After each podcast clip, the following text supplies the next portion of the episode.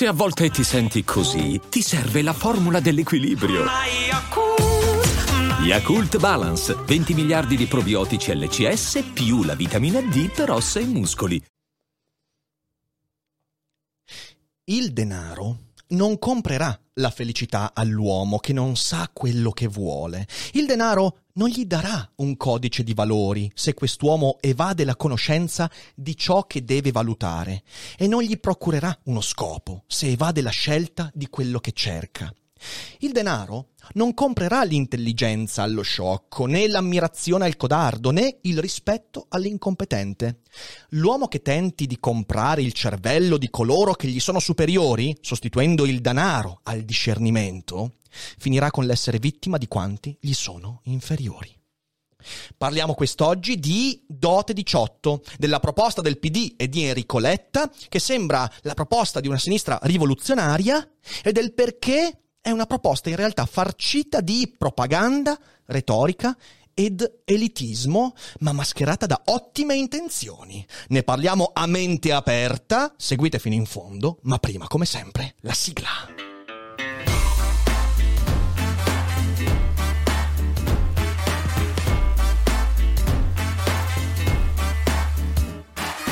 Sei su Daily Cogito, il podcast di Rick Dufer. E chi non lo ascolta è cibo per gli zombie.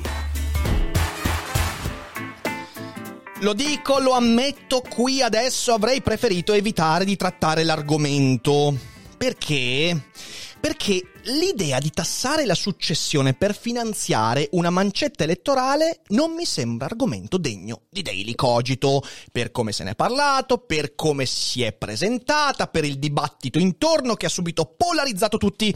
Potevo lasciare questo dibattito, fra virgolette, a chi urla sui social che se hai un buon patrimonio è perché non ti hanno tassato abbastanza, che Enrico Letta è il nuovo Robin Hood in calzamaglia, potevo ribadire che ok, la tassa di successione va bene, può essere discussa, basta che venga usata con criterio. E questa è una proposta scriteriata. Poi però cosa succede? Beh, apri il rassegnato stampa e vedi Rovelli che sul Corriere dice cose assurde. Scrive un articolo che potete ora vedere, un tesoretto per i giovani. Questo privilegio è stato essenziale per tantissimi di coloro che nella vita hanno prodotto cose utili per la società. In cui dice che io ho vissuto con pochissimi soldi per la maggior parte della mia vita, ma alle mie spalle c'era, grazie alla mia famiglia, una sicurezza finanziaria non certo vasta, ma sufficiente per permettermi di fare le scelte cruciali, continuare a studiare, vivere un anno senza stipendio alla fine degli studi, per giocare le mie carte e sviluppare la mia ricerca scientifica senza dover essere costretto a cercarmi subito un impiego, in cui dice che un mio compagno di scuola ha messo in piedi una sua piccola impresa di software con pochi soldi che ha potuto avere dalla famiglia. Gli ha cambiato la vita. Un altro, che adesso è musicista affermato, è riuscito da ragazzo a procurarsi uno dei primi sintetizzatori elettronici per la musica. E poi va avanti dicendo, io penso che questo tesoretto non debba essere vincolato a nulla, debba semplicemente essere messo a disposizione dei giovani da usare in qualunque modo. E via dicendo così. Un articolo che oggi, sinceramente, si è meritato il rassegnobel. Beh, per tanti motivi che cercheremo di spiegare durante questa nostra diretta, oppure differita se siete su YouTube o Spotify. Ecco, quando vedi queste cose, devi intervenire. Quando vedi persone intelligenti, di cui io personalmente ho stima dal punto di vista della divulgazione scientifica, come Rovelli, devi dire qualcosa perché mi sembra che questo paese sia il continuo rovesciamento della realtà.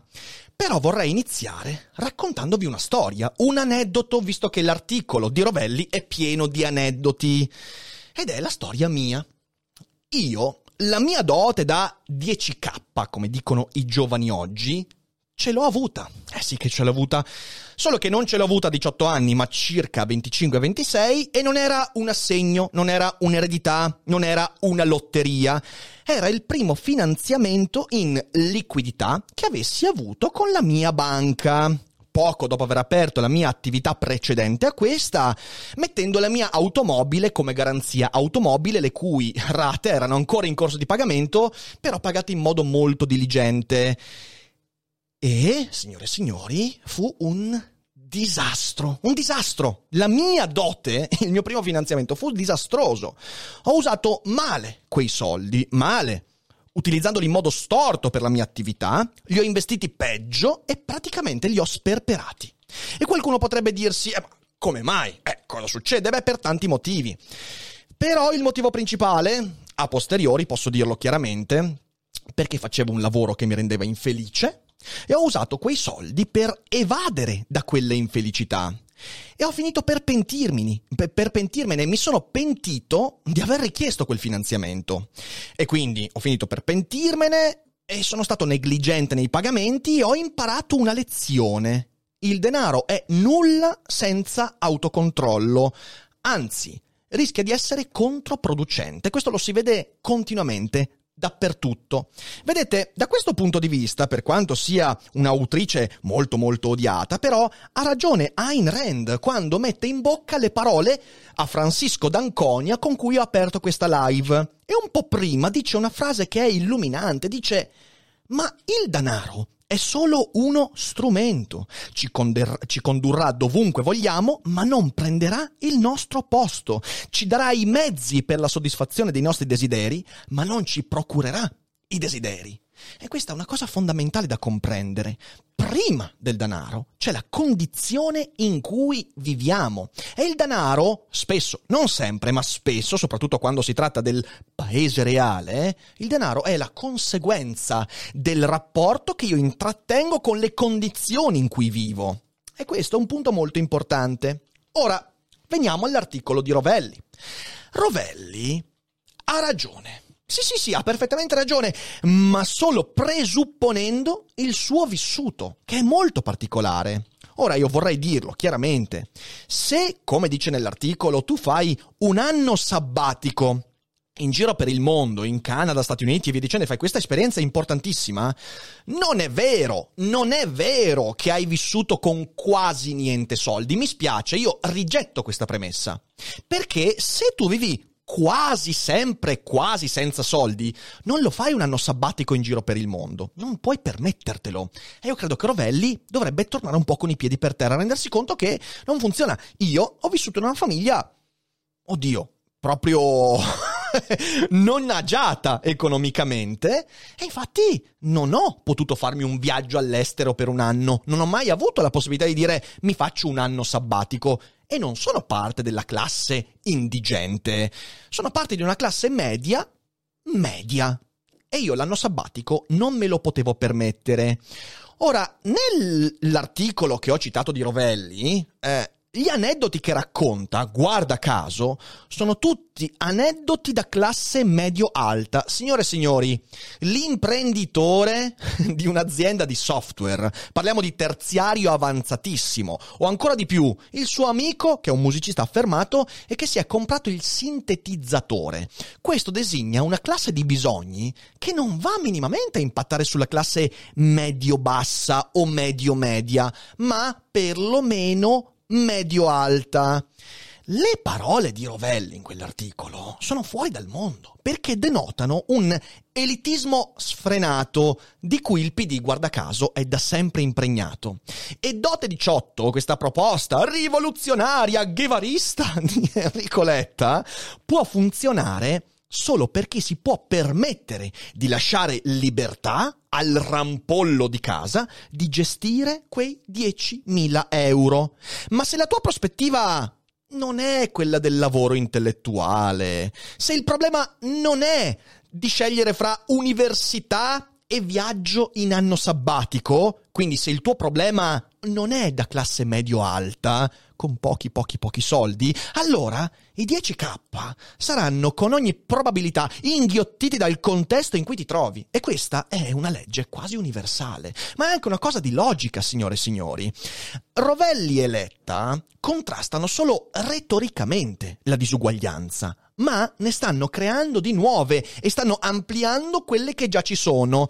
E ormai questo è proprio la retorica della sinistra contemporanea. Ne crea di nuove, perché se va in porto questa misura, crea una disuguaglianza assurda fra i diciottenni di oggi e i diciottenni di ieri, cioè i diciannovenni. Guardate, io ve lo dico ragazzi, ma eh, cioè, se, c'è una persona di 19 anni, e io ho parlato con alcuni che fanno parte per esempio del mio Patreon e via dicendo, e mi dicono tutti, oh ma stiamo scherzando, cioè, ma che cazzo è sta roba che i, quelli nati un anno dopo si beccano 10.000 euro così a buffo e noi no? Perché effettivamente si crea una disuguaglianza. E le persone che fanno parte del mio Patreon, che si dicono incazzate, sono anche persone che magari non stanno nell'indigenza. Voi pensate alle persone, alle famiglie, ai diciottenni che, diciannovenni, anzi, che hanno problemi economici, che si vedono questo schiaffo. Ok, quindi uno, si crea una disuguaglianza, eh, che è nettissima e si crea subito dopo una pandemia, quindi a disuguaglianze già ampliate enormemente. In secondo luogo, si amplia una disuguaglianza già esistente ed è su questa che vorrei puntare l'attenzione, quella fra i contesti che possono usare liberamente quei 10.000 euro e quelli che non possono far usare liberamente quei 10.000 euro. Il PD, ed è questa veramente la scoperta della giornata, si scopre libertario quando conviene e dirigista quando no. Libertario quando si tratta di fare la solita retorica pro giovani, salviamo i giovani e facciamo usare questi soldi come meglio credono, tanto abbiamo fiducia del fatto che lì la mano invisibile funziona veramente. E dirigista laddove invece dovrebbe essere un po' meno dirigista, per esempio sul decreto semplificazioni e il nodo degli appalti, dove invece bisogna che lo Stato metta norme su norme, regolamenti su regolamenti, di fatto minando alla base ciò che oggi impedisce a molti giovani di entrare nel mondo del lavoro, perché quella burocratizzazione infinita è uno dei problemi veri per i precari, per i nuovi assunti, per i contratti e tutto quanto. Quindi bello, libertari di qua e dirigisti di là. Forse in caso di quell'incoerenza lì, caro PD, bisognerebbe rovesciare. Rovesciare, forse è meglio essere dirigisti con la mancetta elettorale e un po' più libertari con gli appalti, ma questo, questo lo lasciamo ai posteri come riflessione. Ma torniamo al discorso che stiamo cercando di fare. C'è in questi giorni, intorno alla DOT 18, un tweet che ha fatto tanto tanto discutere, il tweet di Francesco Venier, un professore eh, che è stato anche redarguito dall'università e che si è scusato per quel tweet brutto, chissà come questi 10.000 euro verranno utilizzati dai ragazzi di Scampia. Con una foto con dei ragazzi palesemente in un ambito molto oscuro, molto, molto, eh, molto sinistro, e, ed è un tweet sinceramente storto, ma è un tweet che dice malissimo una verità assoluta su cui vi chiedo di riflettere. I giovani di Scampia, ma per fare un esempio, eh, perché possiamo prendere altri 10.000 contesti in cui Scampia, sotto alcuni aspetti, risulta anche un, un, rigoglioso contesto culturale. Quindi i giovani di Scampia, quei 10.000 euro, non li vedrebbero nemmeno. Ma perché? Perché quei 10.000 euro verrebbero inghiottiti da bollette, rate, mutui, nella migliore delle ipotesi, o peggio, andrebbero a nutrire vizi e distorsioni che non sarebbero neanche di quei giovani, ma magari di una famiglia che se ne fotte del futuro del giovane, di un padre che magari in casa è il padre padrone e quei soldi se li giocherà tranquillamente alle slot machine. E quindi quei giovani non vedrebbero neanche quei soldi. Perciò, in quell'articolo, la scelta che Rovelli racconta è fuori dal mondo. La scelta fra investirli, a un certo punto scrive questo, la scelta fra investirli o spenderli in cioccolato e caramelle. Ma che discorso è? Quella scelta lì può essere una scelta soltanto, di nuovo, per quei contesti in cui quei 10.000 euro possono essere utilizzati liberamente. Rovelli dice lasciamo massima libertà ai giovani, ma quella libertà non c'è in tutti i contesti. E quella dicotomia, falsa dicotomia, che denota, ripeto, un elitismo sfrenato fra investirli, risparmiarli o spenderli in cioccolato e caramelle, è un vero sputo sulla miseria di certe situazioni in cui quella scelta non c'è, semplicemente perché il giovane è già esautorato della libertà di utilizzare quei soldi. Come ho detto altre volte, qui vorrei arrivare anche a una parse construence di questo ragionamento, come ho detto altre volte in altri contesti, io sarei anche d'accordo con l'aumento della tassa di successione. E lo dico da persona che di successione eredità non ne ha mai vista neanche un centesimo, quindi proprio non ho nessun tipo di problema a dire ok, va bene, parliamone. Però, da persona che conosce un po' come funziona l'economia e come funziona la tassazione in Italia, mi vengono due condizioni. Cioè non è che la tassa di successione va bene a prescindere, no, due condizioni. La prima è che deve essere fatta bene e quelle aliquote e quegli scaglioni devono essere studiati sulla situazione, perché in Italia è un casino, in quanto farla bene quella tassa di successione significa non colpire, per esempio, quei patrimoni immobiliari che non sono liquidi, che non hanno liquidità, ma hanno soltanto immobili, che spesso impediscono ai figli di ricevere l'eredità, perché tu hai un patrimonio immobiliare infinito, però non ci sono i soldi per pagare poi quella cosa lì. Magari eh, edifici vetusti, appartamenti dismessi che avrebbero bisogno di ristrutturazione e poi con tutte le quote catastali che di territorio in territorio sono totalmente ineguali perché il catasto in Italia è un macello incredibile, ecco cerchiamo di andare a colpire quei patrimoni che hanno la liquidità perché se tu colpisci questa cosa vai a colpire magari famiglie con molti figli che alla fine non riescono anche ad accedere perché non hanno le liquidità per pagare quella tassa di successione. E capita questa cosa, capita più volte di quelle che possiamo pensare.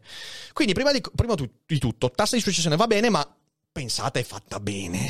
In Italia le cose spesso non vengono fatte bene. In secondo luogo, quella tassa si può utilizzare, ma deve servire davvero a creare nuove opportunità per i giovani, ma non con una mancetta elettorale. Attenzione, e non lo dico con cattiveria mancetta elettorale, perché ieri sulla stampa la mia stimata Elsa Fornero, che ha elogiato questa misura, se ne è uscita con l'ammissione perfetta che è una mancetta elettorale, perché ha scritto a chiare lettere che si chiede ma come mai questo bonus, questo, questo assegno soltanto ai diciottenni quando il PD vorrebbe abbassare l'età di voto ai 16 anni, ammettendo candidamente che si tratta di un modo per accaparrarsi la simpatia dei giovani a fini elettorali, che è una cosa sinceramente, sinceramente rivoltante, lo devo dire, lo devo dire, rivoltante come concetto, però dicevo, deve servire veramente a creare nuove opportunità e non con quella mancetta, ma con politiche che siano mirate a vari obiettivi. Per esempio, uno, abbassare sensibilmente il costo del lavoro, soprattutto il lavoro di primo impiego, che in Italia è disastroso. In Italia, mediamente, un dipendente costa tre volte tanto rispetto al suo stipendio, cioè se tu prendi 1200 euro alla tua azienda ne costi 3600, questa cosa qua deve cambiare perché siamo il peggior paese in Europa da questo punto di vista sul costo del lavoro. Uno, due, agevolare l'imprenditoria giovanile. Siamo il paese che rende più difficile farlo. Ma lo sapete che se tu apri un'azienda da ventenne, ventunenne in Francia, Germania, hai una montagna di agevolazioni, di defiscalizzazioni, eh, di, di, di, di, detrazioni, e qui in Italia invece no, cioè qui in Italia non hai questo tipo di vantaggi. Hai altri vantaggi, certamente, ma che non colmano mai il gap e che ci portano ad essere il paese con il maggior tasso di fallimenti per imprese giovanili che chiudono in poco tempo perché gli ostacoli in Italia sono molti di più rispetto alle opportunità e questa cosa va cambiata. Oppure politiche per fornire l'occasione per la formazione di competenze, tanto a scuola quanto in azienda, un vero interscambio fra scuola e lavoro che permetta di acquisire competenze, non semplicemente mandare gli studenti a fare i porta caffè per due mesi in quell'azienda o in quell'altra azienda. No, serve lo sviluppo di competenze e per quello serve soldi perché devi fare corsi di formazione e interscambio appunto con le aziende e la scuola. Infine, non meno importante, intervenire sulla scuola, chiudendo quel divario terrificante fra nord e sud, in cui tu hai delle eccellenze tutte spostate al nord e poi mano a mano che scendi hai dei livelli scolastici di scolarizzazione che sono terrificanti, a maggior ragione dopo la pandemia, che ha reso ancora più drammatico questo divario, che ha portato a 200, quanti sono gli studenti che hanno, che hanno abbandonato? Siamo intorno a 200.000 eh, gli studenti che hanno abbandonato la scuola. Di cosa stiamo parlando? Questi sono gli interventi. Quindi, tassa di successione, ma certo, va bene, sono d'accordo, patrimoni ampi, un milione, due milioni, cinque milioni di euro, patrimonio già molto spesso tassato, perché in Italia abbiamo delle aliquote discretamente più alte del resto del mondo, però va bene, tassiamola la successione in modo adeguato, ma non per fare le mancette ampli quella tassa per, per creare un contesto migliore affinché i giovani di Milano e di Scampia vengano messi in condizione di usare le proprie doti naturali, non la dote di questo assegno, questa mancetta. Il ruolo dello Stato è intervenire sui contesti e permettere al giovane di Milano, al giovane di Scampia, di usare le doti naturali quali l'intelligenza, la forza, il carattere, l'ingegno, quelle sono doti che lo Stato non ti dà, perché ci nasci con quelle cose o le sviluppi nei primi anni di età e devi essere messo in condizione di poterle utilizzare quelle doti. È questo che deve fare lo Stato, eliminare gli ostacoli sociali per permettere l'uso di quelle doti che abbiamo e dobbiamo scoprire, ma in un contesto depresso e disastroso è più difficile scoprire. E allora tassa di successione sì, ma per eliminare quegli ostacoli per rischiarare un po' l'orizzonte. Peraltro avete visto, c'è un neoliberista bastardo qui che sta insegnando a Letta cosa vuol dire essere di sinistra, quindi ecco, questa cosa, questa cosa mi fa un po' male, però è veramente così, io sono convinto di questo. Ciò che più mi rammarica, però, in tutto questo ambito, e ritorno all'articolo di, di, Rovelli, è la visione antropologica che Carlo Rovelli, Enrico Letta e questa sinistra portano avanti. Una visione antropologica in cui si propone l'idea secondo la quale per risolvere i problemi l'individuo ha bisogno prima di tutto del paracadute di sicurezza, dell'helicopter money, della mancetta. Ovviamente mancetta, ripeto, con un obiettivo che è elettorale, non. Però questa visione antropologica che bisogna avere la rete di sicurezza. Questo, di nuovo, forse può valere per la condizione di chi ha già un contesto che lo spinge a usare liberamente quel denaro, ma non vale sempre. Io, quella dote, che non era, era un finanziamento, l'ho usato male pur essendo una persona che non aveva difficoltà economiche enormi, però l'ho usato male e sapete perché? Perché in realtà non avevo le condizioni per usarlo in modo proficuo. Avessi oggi un finanziamento del genere, sicuramente lo utilizzerei in modo molto diverso. Ecco, quella roba lì per me è stata una lezione incredibile.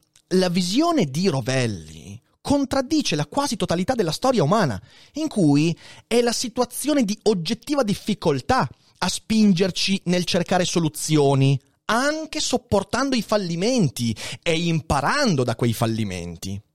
La soluzione è prodotta dall'uso dell'ingegno, non dal paracadute monetario, anzi, più alto è il rischio di fallire, e questo è chiarissimo, basta guardare come funziona, guarda i, i paesi in via di sviluppo, guarda come si viene fuori da situazioni di difficoltà. L'uso dell'ingegno è ancora più spiccato laddove la difficoltà è più forte. Ora, evidentemente non bisogna creare difficoltà in modo artificioso, bisogna cercare di rischiararle, di emendare le difficoltà e quindi permettere a quell'ingegno di lavorare non in un contesto di guerra, in un contesto di, di difficoltà omertosa, di difficoltà artificiale, quello sì, ma non è mica il paracadute monetario.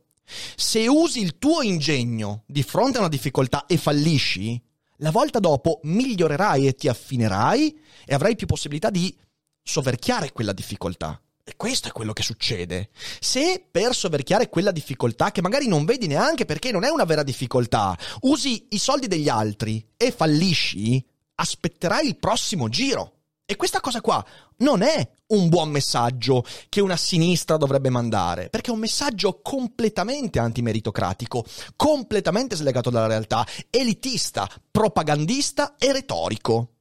La proposta di Letta per me è un insulto ai giovani, i quali non vengono messi in condizione di mettere a frutto i propri talenti, ma sono trasformati in gregge elettorale da un paternalismo politico rivoltante.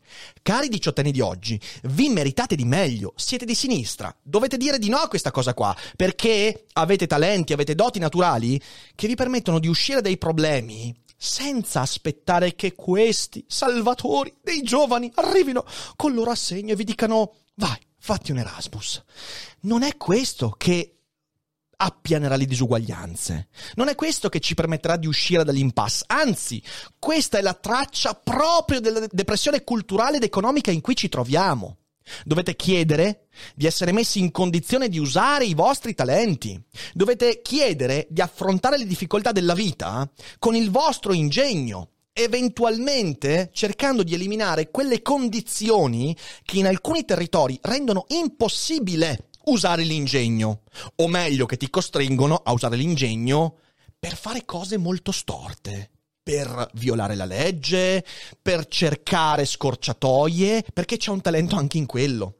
Ora, io capirei se un 50% dei diciottenni che prenderanno questo assegno lo usassero per andare in Germania, per andare negli Stati Uniti. A questo punto ve lo dico, se questo, arri- se questo assegno vi arriva in mano, andatevene.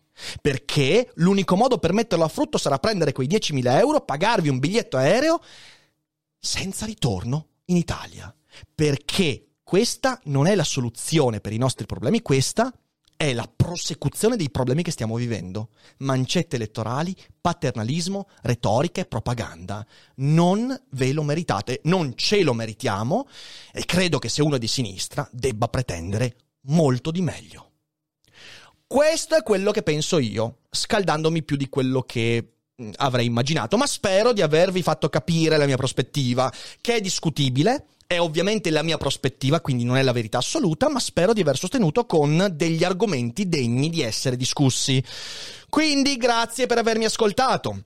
Ovviamente se siete in live adesso non uscite perché leggiamo un po' la chat e rispondiamo a qualche domanda. Se invece avete ascoltato in differita, beh, mi raccomando, condividete come non mai questa puntata. Fatela arrivare proprio a quelle persone che dicono, beh, ma la proposta di Letta è bellissima. No, non lo è, è un insulto e va contrastata che se sia di destra o di sinistra, perché è una proposta che va oltre l'ideologia e per me è insultante in quanto essere umano.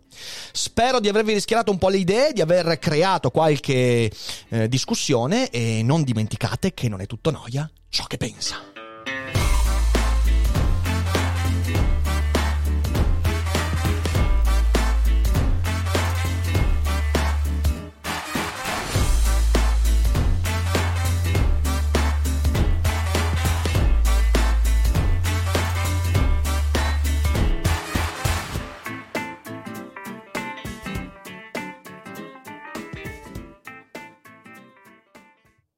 E adesso un bel caffè finito. Perché rischiare di rimanere senza caffè quando puoi abbonarti a Caffè Borbone? Prezzi vantaggiosi, costi di spedizione inclusi, tante possibilità di personalizzazione e l'abbonamento lo sospendi quando vuoi. Decidi tu la frequenza, la qualità, scegli tra le cialde e capsule compatibili e crea il tuo mix di gusti e miscele. Mai più senza caffè con l'abbonamento Caffè Borbone. Tutte le info su caffèborbone.com.